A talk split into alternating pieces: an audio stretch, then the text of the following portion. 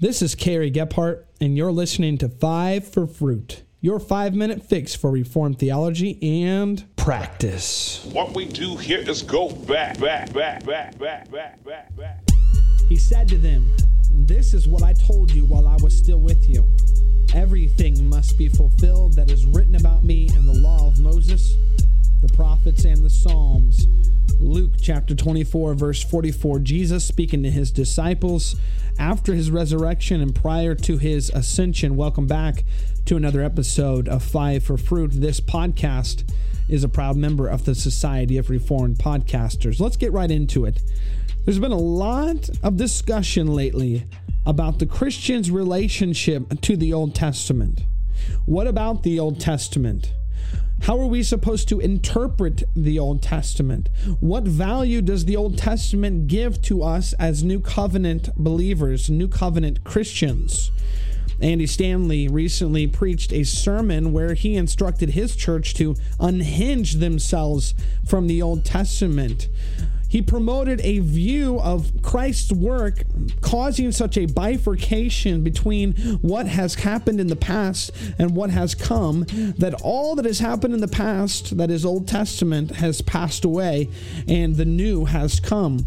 Traditionally, Reformed believers have seen much more continuity between the Old Testament and the New Testament, particularly because of its view of covenant theology. Gerhardus Vos says that redemptive history, all of redemptive history, is organically the same, meaning that a seed is planted, yes, in Genesis, but the blooming flower, the blooming tree that comes into uh, vision and existence at the end of redemptive history with the accomplished work of Christ is of the same substance as that seed which was planted. Therefore, Reformed Christians have not only understood the Old Testament as a Christian book, as a book of the church, which God has had before the foundation of the world, he has had his people, but we have come to this conclusion not by good and necessary consequence, but by direct revelation from our Lord and Savior. Here he is, after his resurrection, before his ascension, teaching his disciples what the entirety of the Old Testament scriptures means, what it means and how it is to be interpreted. He said to them that the whole Old Testament, the law of Moses, the prophets, and the Psalms, which stand for the three main sections of the Old Testament, the law, the prophets, and the writings, point to this one thing, that the Messiah will suffer and rise from the dead on the third day, and that repentance for the forgiveness of sins will be preached in his name to all nations, beginning at Jerusalem.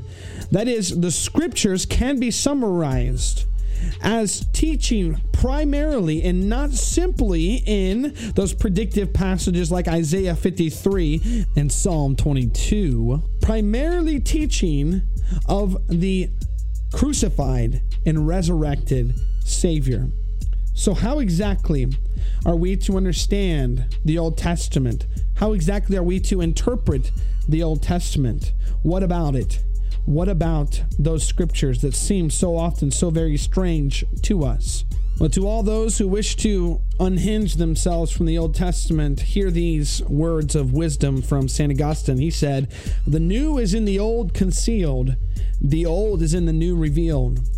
What Saint Augustine is saying is that without the Old Testament, the New Testament has no meaning, and without the New Testament, the Old Testament cannot be rightly interpreted. There is a give and take relationship, an organic connection that is seen in the fact that it has one divine author, that the Spirit of Christ was speaking through the prophets of old, which is why Christ says all of the Old Testament's about me.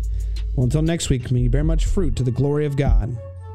Five for Fruit is a proud member of the Society of Reformed Podcasters.